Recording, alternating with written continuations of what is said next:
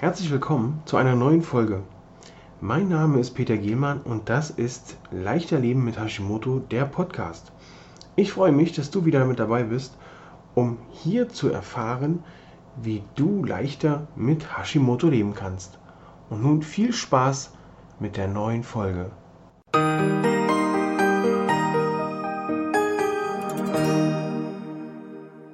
Heute befassen wir uns wieder mit einem Thema rund um den Stoffwechsel und zwar Hashimoto und der Stoffwechsel erhöhen mit Thyroxin, warum du es nicht tun solltest.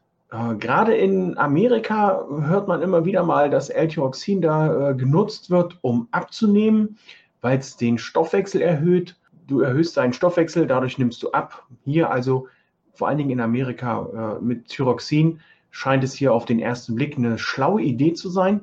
Dennoch solltest du auch in meinen Augen darauf verzichten, denn das kann hier in die falsche Richtung losgehen.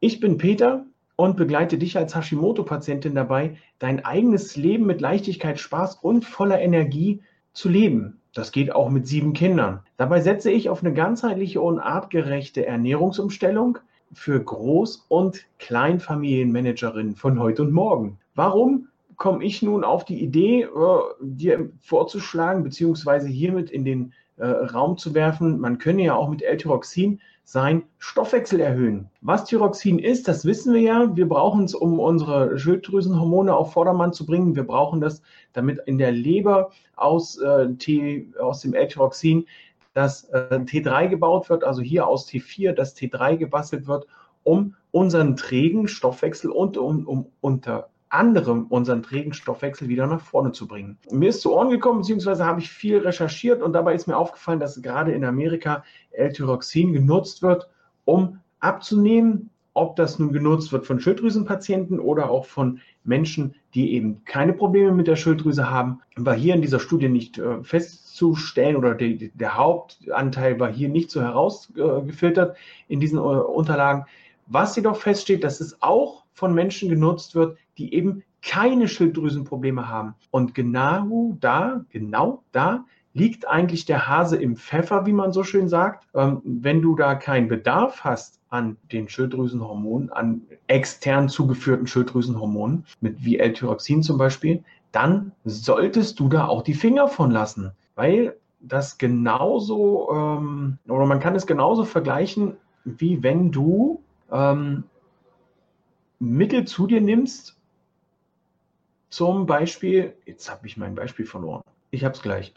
Also auf jeden Fall solltest du das mit, äh, solltest du dieses L-Tyroxin nicht ohne einen Bedarf zu dir nehmen, denn du kannst hier auch bei einer falschen Einnahme, wenn du also keine Schilddrüsenprobleme hast oder wenn du Schilddrüsenprobleme hast und für dich aber sagst, ich dosiere das jetzt einfach mal ein bisschen höher, dann kann es tatsächlich passieren, dass du zusätzlich zu dem Gewichtsverlust auch Störungen bekommst bei der Regelblutung, Zittern, Kopfschmerzen, Herzklopfen, Muskelschwäche, Muskelkrämpfe. Du hast aber das gleiche Problem, jetzt habe ich es wieder, wie zum Beispiel mal eine Zeit lang im Bodybuilding, ich weiß nicht, ob das jetzt noch so ist, ähm, wenn hier zusätzlich Testosteron eingenommen wird, dann stellt der Körper irgendwann die eigene Produktion von Testosteron ein.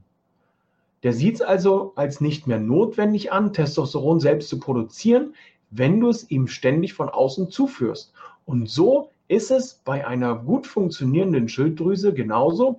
Wenn du also immer wieder T4 reinschiebst, sagt sich die Schilddrüse irgendwann, okay, ich brauche hier nichts mehr tun, ich kriege ja jeden Tag was von außen.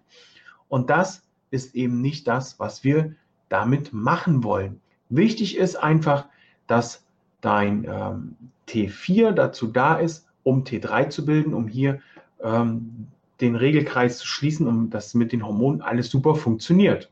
Aus dem Grund rate ich dir also ab, mit deinen Hormonen da selber rumzumauscheln, rumzubasteln, denn es dauert eine Weile und das am besten unter Aufsicht deines behandelnden Arztes, bis dein Hormonspiegel super eingestellt ist. Viele denken ja, wenn sie heute die Diagnose Hashimoto bekommen, morgen die erste Hormontablette einwerfen, dass übermorgen wieder alles gut ist. Nein, das dauert. Das dauert bis zu einigen Wochen. Man kann diese Wochenzahl gar nicht so genau feststellen oder festhalten. Das kann vier Wochen sein, das kann sechs Wochen sein. Auf jeden Fall solltest du nach vier Wochen Hormoneinnahme schon mal wieder zum Hausarzt flitzen und den Spiegel testen lassen. Ähm, es braucht halt eine Weile, bis das funktioniert und wird dann immer wieder stückchenweise angepasst. Also du kriegst nicht vom ersten Tag an beispielsweise 100, 150 oder 200 Mikrogramm reingestopft, sondern das wird stufenweise erhöht, um zu schauen, wie weit jetzt der Bedarf ist und was dann notwendig ist. Die Alternativen zum L-Tyroxin, um den Stoffwechsel zu erhöhen, haben wir schon besprochen. Ähm, Sport, Kokosöl, MCT-Öl, Kaffee in Maßen, grüner Tee, Matcha sind hier also die Möglichkeiten, um deinen Stoffwechsel auf Vordermann zu bringen. Aber bitte keine Experimente mit Schilddrüsenhormonen oder mit anderen Medikamenten,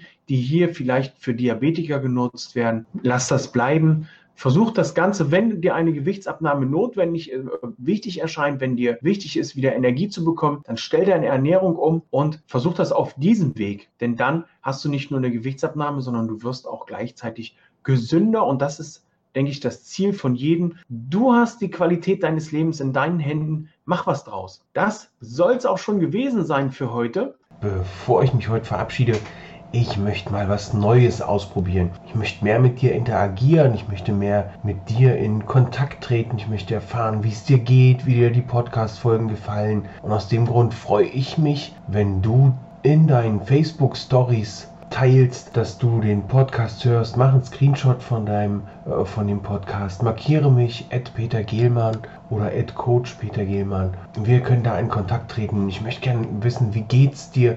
Wie geht's dir mit dem Podcast? Bewirke ich was damit? Änderst du was für dich oder setzt du es bereits um? Und aus dem Grund markiere mich, mach einen Screenshot davon, schreib mir in die Kommentare, wenn du es bei Upspeak hörst, schreib mir Fragen.